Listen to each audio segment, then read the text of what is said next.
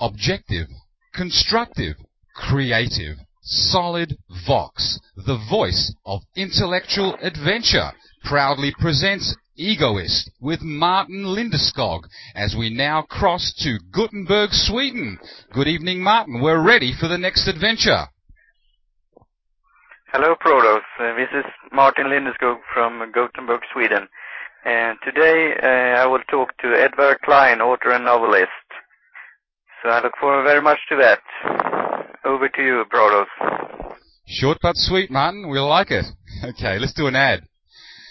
Let me tell you something very scary about robots. There are now factories run almost entirely by robots. Yes, real live robots. They build cars. They assemble refrigerators. They mine for precious minerals. There's almost nothing that robots can't do. And what's really scary is that soon we'll have factories run by robots building more robots. If you've seen movies like Terminator or I, Robot, you'll know what I mean. But what's even more terrifying than robots building robots is when a domain name sells domain names. This is what it's come to. A dot com that sells dot coms, that sells them at prices that are frankly taking over this world. I love Prodos.com now offers terrifying, death-defying, low, low prices on .com domains. $7.85 per year? It's like they're screaming at me, man. Buy a domain name. Buy a domain name. Get a dot com. $7.85 for God's sake. What's become of us? Damn you, capitalism! Damn you all! Look at what you've done to my dot-com world. All right, go. Go to iloveprodos.com for this godforsaken world's cheapest dot-com domains. You'll love shopping at the online megastore that shouts, we love capitalism. I love Prodos.com. And now we cross back to the egoist with Martin Lindeskog on the Solid Vox Network, the voice of intellectual adventure. Thanks, Prodos. Inf- informative as always. Thank you. And Terrifying too, eh? yes, uh, and we will have a plug for that soon on dot coms. Uh, today I'm talking to Edvard Cline. Uh, uh, Edvard, could I say Ed or should we say Edward? Ed, Ed is fine. Ed is fine. Yes. Ed, when you could start out with uh, do a plug for your website. What's Uh, the URL? Well, my my website's name is edwardcline.com. Edward Cline uh, with no space, uh, either caps or or lower lowercase. It doesn't matter. And you can send me email vi- via that, and I get plenty of fan mail uh, from my Great. from my website. Uh, and on it, you will find uh, a couple of essays and write-ups on, on the various uh, the various titles in the Sparrowhawk series, uh, which is which is practically the only the only uh, literary work of mine that I that I uh, that I that I promote on it. And I have two uh, two two out of print novels of mine that that, that were published, First Prize and Whisper the Guns. Uh, but you will have to search to search Amazon for those. Okay, And, great. uh, And we will talk more about your books and, and uh, so on in the in first segment here. Uh, I want to talk about this Whisper and Guns. But first, could you tell me about your uh, uh, start as a career as an author? What made you come up to thinking writing novels and uh, other other uh, books? Well, I uh, I was fortunate to grow up uh, here here in the U.S. Uh, during the, the golden age of television, and uh, in the 1950s, and I saw, and that more or less was was my inspiration to uh, to want to become a uh, to want to become a writer and a, and a novelist. And so after that, I was always uh, making up stories for myself when, when I was a kid. And then when I got out of high school, went into the Air Force because I was going to be drafted anyway. Uh, I uh, I gave myself an education after after my service, and I and I began uh, uh, writing writing uh, very very seriously for about ten years until I until I produced my my first professional novel, which was Whisper the Guns uh, okay. a suspense novel set set in Hong Kong. Great. And I want to talk about that one. Uh, is it still available? Could you buy it uh, from uh, the uh, publisher? Because it's well, been well, well, the publisher the publisher went out of business shortly after that was published.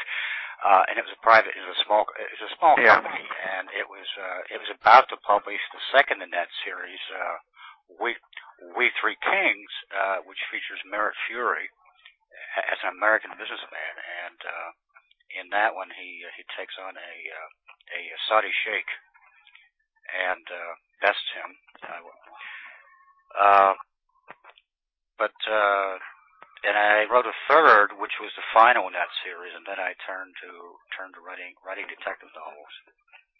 Okay. Uh, which is we'll talk about series. Yeah, we'll talk about the Three Kings soon because uh, I checked out the Rule of the Reason by Nick Provenzo, and start, you started out re, uh, writing about the Spar- Sparrowhawk series and other yeah. things, and uh, got some interesting comments there. Uh, for example, from one of my friends, Chris, he wrote about uh, and uh, following up of these Whispering Guns, and we could talk about this with the, the We the Three Kings.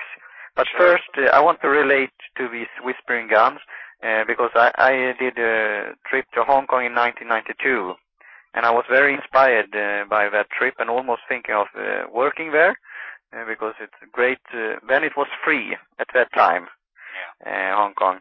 And also that I have worked in uh, uh, the business of buying raw materials.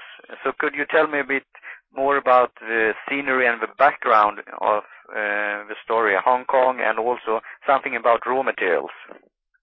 Well, I uh, I have uh, that's my first Merritt Fury novel, and he's in his late twenties. He is in a partnership called the Blue List Tungsten Trading Company, and he's flown from New York to Hong Kong uh, for a business meeting with, with his partners, and uh, and some skull skullduggery was was was afoot, and he discovers it, and he, dis- and he discovers that the, the senior, one of the senior partners is actually, he's a red Chinese agent, although, uh, although he's British.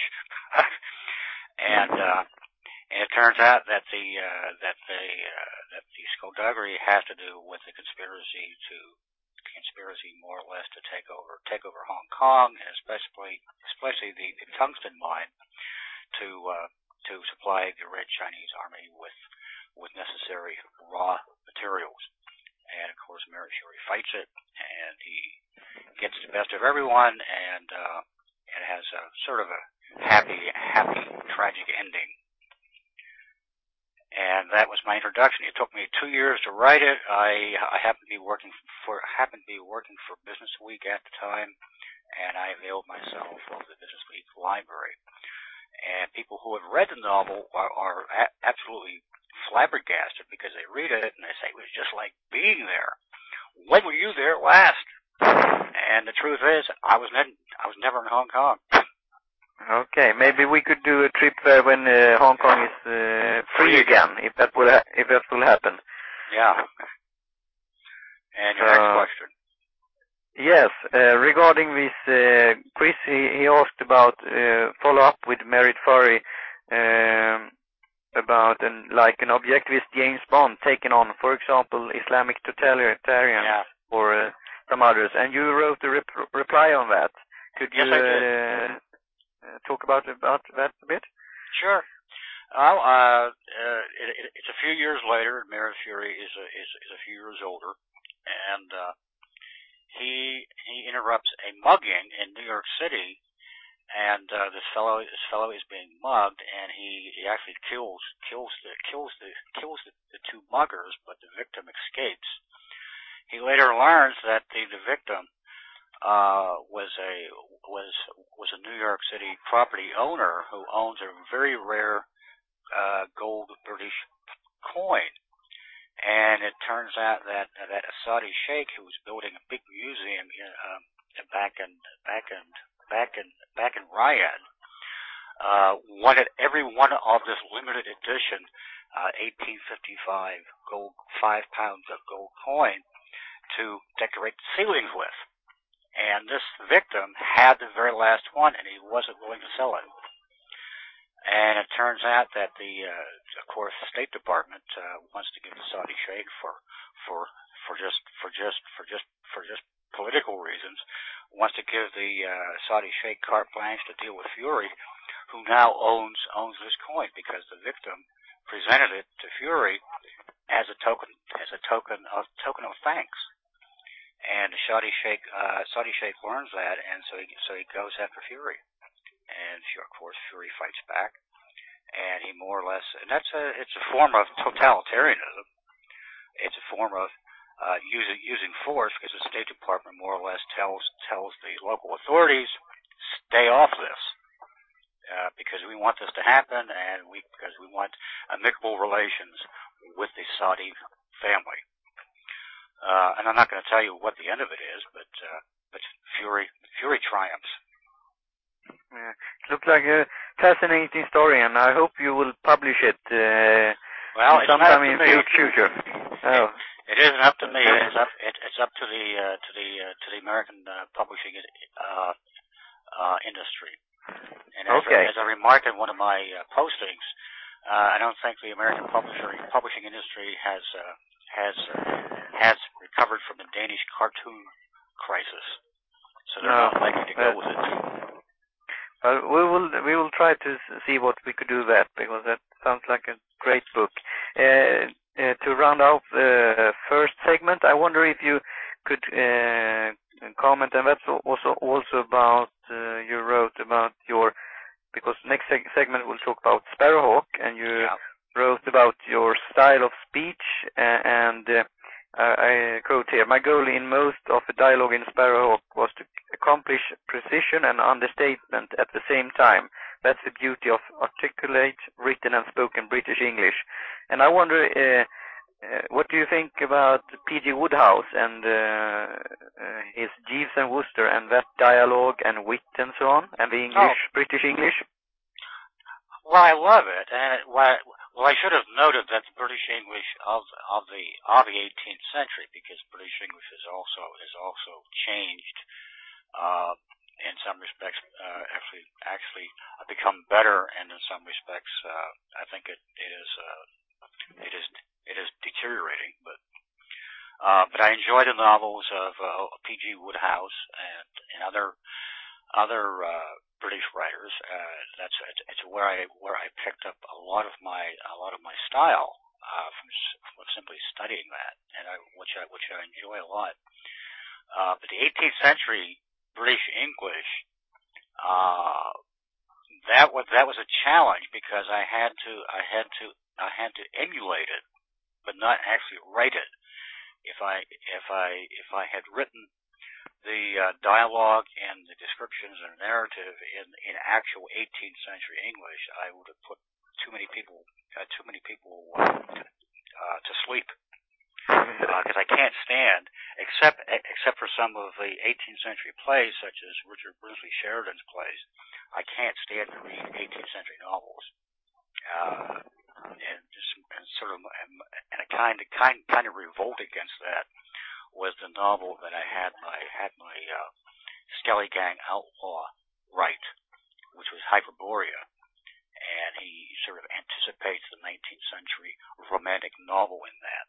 And I don't go into Oh. detail, uh, but I mean, I, it's I I just I just enjoy writing in that series. And most of my favorite uh, TV series happen to be British British British produced series because because of the language and the and and the, and, and the writing and so forth, and usually usually the cast the cast is able is able to carry it off. Uh, one of my favorite programs hap, happened to be The Prisoner. I love I love the dialogue in that in that in that in that in that series. Great, that's uh, very interesting. And we will talk more about Hyperborean and, and your inspiration and, and some other things in the second segment. So now, Prodos, back to you for some uh, infomercial. Thank you, Martin. Thanks, Ed. Uh, fascinating stuff, by the way, gentlemen. I'm really uh, getting inspired listening to what's being discussed here. Here's an ad. Have you listened lately to the Danish cartoon caricatures of the Prophet Muhammad? No? Well, they're a riot. But they're about the only thing not available currently at the iloveprodos.com audiobook eShop. You can buy or rent from the world's biggest and brainiest collection of audio books, all available right now from iloveprodos.com. Enrich your mind, find inspiration, have a laugh, use your time efficiently with the massive range of top quality audiobooks available right now at iloveprodos.com. We've got history, novels written by geniuses, humorous short stories, audiobooks about science and technology, and lots, lots more. You can own audiobooks of Ayn Rand's novels, such as Anthem, Atlas Shrugged, the Fountainhead. You can own audiobooks about Thomas Jefferson and the American Founding Fathers. You can listen to the complete and unabridged versions of P.J. O'Rourke's hilarious and devastating works, such as Parliament of Whores, or All the Trouble in the World, the lighter side of overpopulation, famine, plague, and poverty and at iloveprodos.com, we've got over one and a half thousand newspaper and magazine titles, all available in audio book form. Biographies, science fiction, philosophy, economics, romance, self-improvement, how to succeed in business. Listen and learn. Whether you're one of those people, just like me, who really loves learning and improving himself, or whether you're one of those other people, just like me, who enjoys a good laugh and a good story, let us delight you today. Let us invite you today to visit the online megastore that shouts, we love capitalism. Go shopping at iloveprodos.com. Not currently available in Syria, Pakistan, Iran, Lebanon, and other theocratic dictatorships across the Middle East. And we now cross back to the egoist with Martin Lindeskog on the Solid Vox Network, the voice of intellectual adventure. Thanks, Prodos. So soon, uh, probably, uh, Edward Cline's books could be online uh, for sales on your store also. Wow, that'd be great. Yeah, I'd love to. I'd love to ha- have that happen. Absolutely. I would love to have, have it happen too. Incidentally, uh, the Library of Congress here is is reading the whole series for the blind, but I'm not allowed to hear it uh, because I'm not blind. I saw uh, the the fellow who is actually who who is actually doing reading the series, and he he's he, he's he's reading it under under under contract. And one of the stipulations is that it is exclusively for the use of the Library of Congress, and only only only blind people can uh, can actually hear it. And he had the courtesy to call me and tell me about it because I wasn't aware of it. Neither neither was the publisher. And I spoke with him over the phone, and uh, and he and he and he and he apologized uh, for the fact that he wasn't allowed to he wasn't allowed to let me hear it. Amazing. All right, I'll better leave you to, to Martin now. Over to you, Martin Lindeskog. yeah, Amazing and we will talk about your readership and also the international readership and the feedback that you got. But first, uh, about your Sparrowhawk series, and uh, I wonder, you wrote uh, on the rule of reason here uh, about your uh, uh, idea of doing the book, that it's very important for you to have a historical record and it should be correct, but on the same time, it should be a romantic romantic uh, novel and it's only right. a background. Could you explain a bit that further? And also, we could start out with the feedback and comments you got from historians and people who are interested in accurate history. And then we could also talk about uh, others that have uh, read the book by uh, uh for inspiration in uh, other parts of the world. So if we start out with the historical uh, uh, element, could you tell me more about your research, uh, how how you have been able to find documents, and how Right. to put that as a back, uh, background in the story, and and some of your uh, uh, things there, use there. Well, I moved here in the late 1992 to begin researching and actually writing the series once I once I had decided to do it because I had planned to set a large part of the story in this region, which is the uh, which is the Hampton Roads area uh, in uh, in uh, Virginia, and uh, and I even had the town of Caxton, which which I introduced in book three. Uh, had that situated on the on the York River, uh, and uh, I moved here chiefly because of the uh, of the research facilities. There's the uh, John D. Rockefeller Library up at uh, at Colonial Williamsburg, Virginia Historical Society, Mariners Museum Archives, and other and other venues, uh, which would have the information that I would need in order to compile information in order to, in order to better understand the period. I already knew a lot about it, but I needed a lot of detail. I needed to be here for the intangibles such as the weather and the flora and the and the fauna. Uh, and I already knew England, so I so I didn't need to go to England to do to do any research there. What I needed was the information here. And as I note in my in the Rule of Reason piece, um, there were large gaps in the in the record, not only uh, having to do with, uh, with with 18th century Britain, but uh, but with 18th century 18th century Virginia.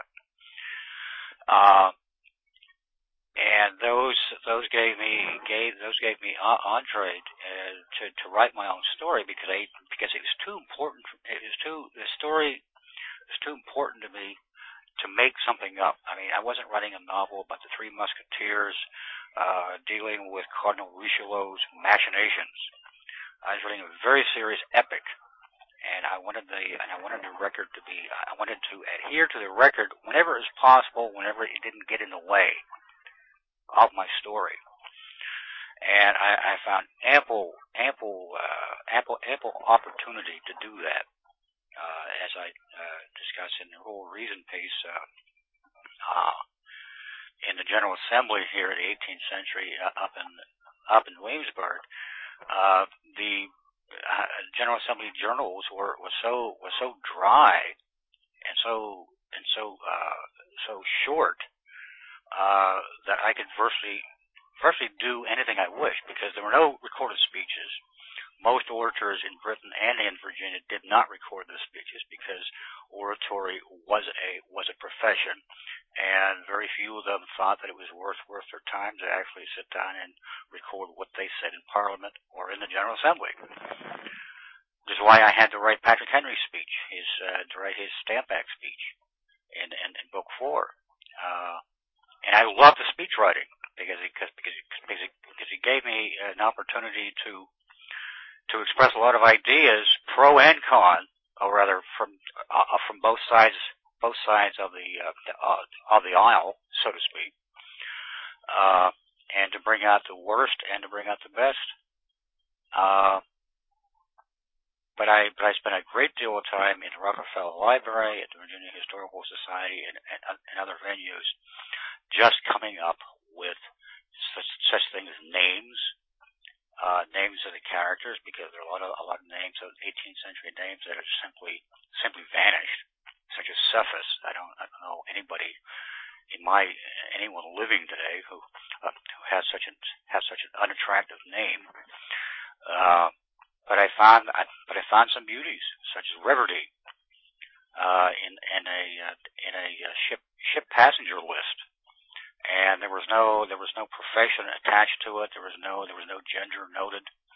So I decided that it was going to be going to be a be a woman's name, uh, and the name simply stood by itself. Frake, Jack Frake, uh, the first hero that I introduced. Uh, Freke is uh, was was Old English for we call for what we say uh, call freak today, but back in uh, back in uh, 14th, 15th centuries, freak was a man who was out, who, who was outstanding. and over and over a, over a passage of time, the name uh, the name t- took on a different spelling, and in our own time, in the 19th century and the 20th century, uh, it took on a, uh, it took on a wholly wholly negative uh, connotation. And, and I, I just had I just had a lot of fun just in building, putting together all the character names, uh, and there are 373 of them throughout throughout the whole series. Uh, most of them, most of them fictive. Uh, but then I have, you know, such men as you know, Jefferson Washington, George, George, George Grenville, and Thomas, Thomas Whately, and other a- actual persons from the from the period. You have a question? Yes, uh, we will soon take for a third segment, but we will do a short one here uh, about uh, romances, but hopefully we'll uh, continue with that third segment and also on uh, dialogue on weblogs and so on. Because I must say, as an outstanding person, I must admit I only have started with uh, the first book, Jack Frake. So I look forward to read the other five here. And uh, a, a, comment by Joseph Kellard, uh, American individualist. Uh, he said that uh, it's underappreciated, particularly by objectivists. Um, However, I believe that will post like ads this series will become a late bloomer. The objectivist and non-objectivist alike will eventually come to see Sparrowhawk as the true tour de force it is. And I, I believe that too. And I must say, only talking with you like this is giving me lots of inspiration as an American in spirit. Could you comment on your uh, uh, readership, if you have an international readership, and also by people who are not uh, objectivist and, and uh, how people have uh, comment. You said you got lots of fan mail. Oh yes, I, I get lots of fan mail uh, from uh, mostly from the U.S. Uh, second second rank uh, ranking number of fan mail uh, in terms of volume of fan mail uh, will, come from Britain. Uh, but I've but people from all the world uh, come to my book signing table. I, I, in fact, when I when I get off the phone here, I'll be going up going up to up to Colonial Williamsburg to do uh, to do another book signing, and that is a perfect place to spread the seed. Uh, because everyone from all over the world comes comes to Colonial Williamsburg, passes through there, passes passes my, my my book signing table, and I have sold sold copies practically every every nationality under, under the sun except French. I don't understand why. I have a clue, but I, uh, well, I have a clue too, but but I don't want to but I don't want to risk a defamation suit here. No, but we, we we we will we will do it as a mission to try to sell it to uh, France also and French readership. I think we will have some, but could buy it. So we will uh, get over to Prodos again uh, for another ad, and then we will do the third segment and talk about your plans and uh, some other things. Sure. Thanks, Martin. Thanks, Ed. Here's an ad. Okay, Mister, let's go! Hong Kong, you ready? Wait up now, see? New York, New York, start spreading the news, see? Well, even today, Wait one minute, please. We all have all the new things here. New city, new business. It's all hustle and bustle. Wonderful, wonderful Transylvania. Un momento, prego. Italy, Italia. It's bellissimo. Come mangiare, come dancing and laughing. We must love you to be in Roma now. Mamma mia. I say there, old chap. Actually, I'm in the mood for a bit of Buckingham Palace. Maybe it's because I'm a Londoner that I love London town. But seriously, ladies and gentlemen, whenever and wherever you're ready to travel, you can find the best darn deals on the planet at the iloveprodos.com International Travel Center. Just get online and visit iloveprodos.com. Have a browse, have some fun. Select your destination and check our comparison search engine. We'll give you not only the lowest prices, but also the biggest range of alternative routes and airlines available across the globe. Whether you're traveling to Texas to buy a ranch, to Italy to pick up your Ferrari or to Greece to say Yasu to the heart and soul of civilization, we can help you get there. Whether you're visiting your great aunt in Bulgaria or heading to Hollywood to take your chances, we can help to get you there. You can even book hotels and hire cars at iloveprodos.com. Try it. In fact, try it even if you're not planning to travel just for fun, just to see what's possible, just to get a sense of what a big, wide, wonderful world we live in. Wow, I think I just put myself in the mood for Brazil. You love the online megastore that shouts, we love capitalism. I love Prodos.com. And now, my dear fellow thinkers across the globe, let's zoom across this earth to hear more fresh thinking with the egoist with Martin Lindeskog online from Gothenburg, Sweden on the Solid Vox Network, the voice of intellectual adventure. Thanks, Prodos. A pleasure. Thank you very much for your uh, uh, adventure trips. Uh, and uh, I'm definitely going to Yorktown, Virginia if I'm uh, invited, Ed. you're getting another well, invitation. You're invited, but you have to pay. Have to pay. Pay to pay. He wants a free. He wants a free lunch. You know that, Ed? Yeah. Yeah, yeah. Well, yeah. Some object. Some objectivist he turned out to be. Yeah. Yeah. but with uh, Prodos uh, good rates, I will get a good flight. So Damn right you will. I will gladly pay that. okay. So, and and talking about that, about I want to hear uh, wh- uh, where is the place Hyperborea and uh, people coming from there, and could you uh, tell us more about that inspiration and also this romanticist uh, tradition that you are building here? Well, I uh, because uh, well, let me see. I wanted to give uh, both my heroes because you haven't started book two yet, but Hyperborea. Well, Hyperborea figures throughout the whole series. Uh, I wanted to give, as I as I think I explained elsewhere, I wanted to give Jack Frake and Hugh Kenrick, whom, whom you'll meet in book two when he's a boy, uh, some sort of uh, literary inspiration other than what was available in in the 18th century. And so I had to come up with my own 18th century novel uh, that was not an 18th century novel. And it was Hyperborea, and it's kind of and it served as as a kind of fountainhead for for those for those for those two heroes. Uh, Jack Frake was actually present when it was being written by by his friend the outlaw, and uh, saw saw it published, and then he then he saw it saw it being burned at the uh, well, you'll find out. Uh, and and Hugh Kenrick uh, is actually given a copy of that novel some years later by his father as a sort of sort of reward for not bowing to the Duke of Cumberland. Uh, and and Hugh Kenrick discovers its value, and it's uh, and it's a sort of a sort of an allegorical symbol for the country that they both wind up in, which is America. Uh, in Hyperborea, according to Greek uh, to, to, to, Greek legend, it was a land uh, north of uh, north north of Sweden, definitely north of Finland. It was and it was a mythological land, uh, something like Atlantis, in which people were productive and happy and uh, and they were insulated from the uh, from the uh, nonsense of the rest of the world. And uh, so that was, as I said, that was.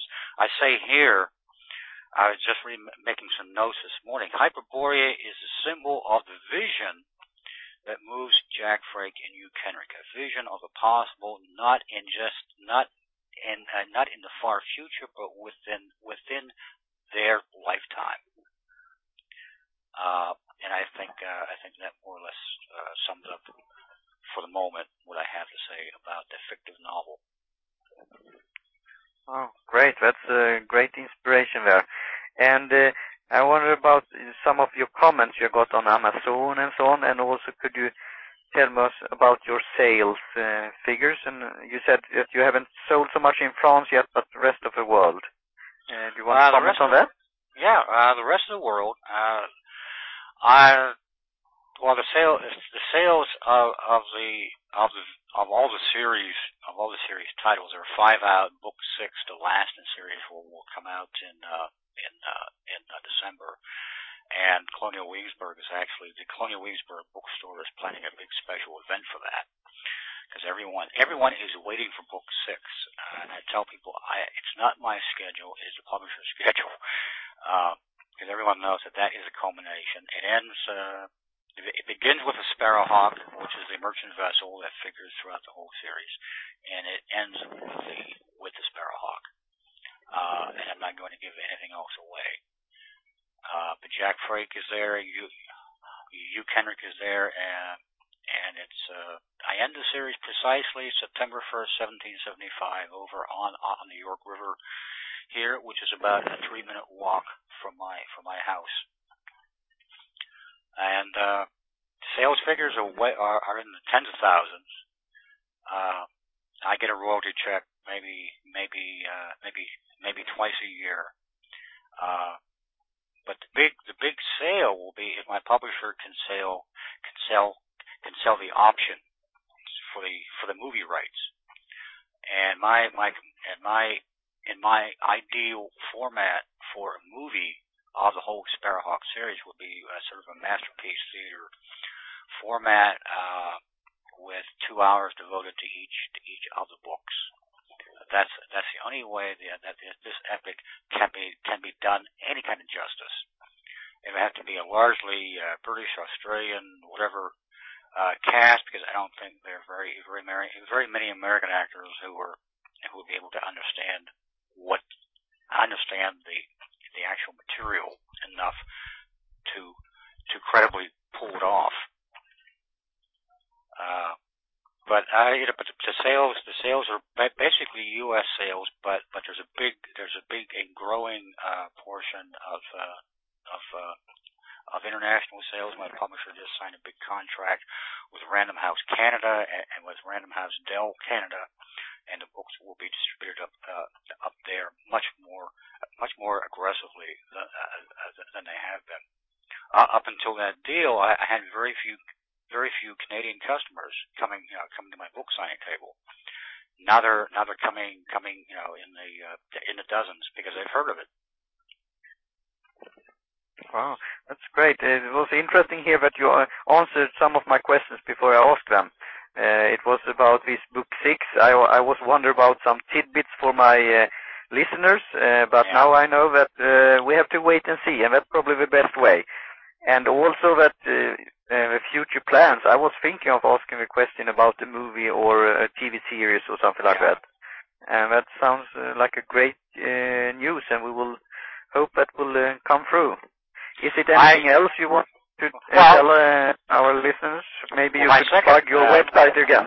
Sure. What, my second uh, preferred format for, for any kind of movie production would be what was done with the Harry Potter novels.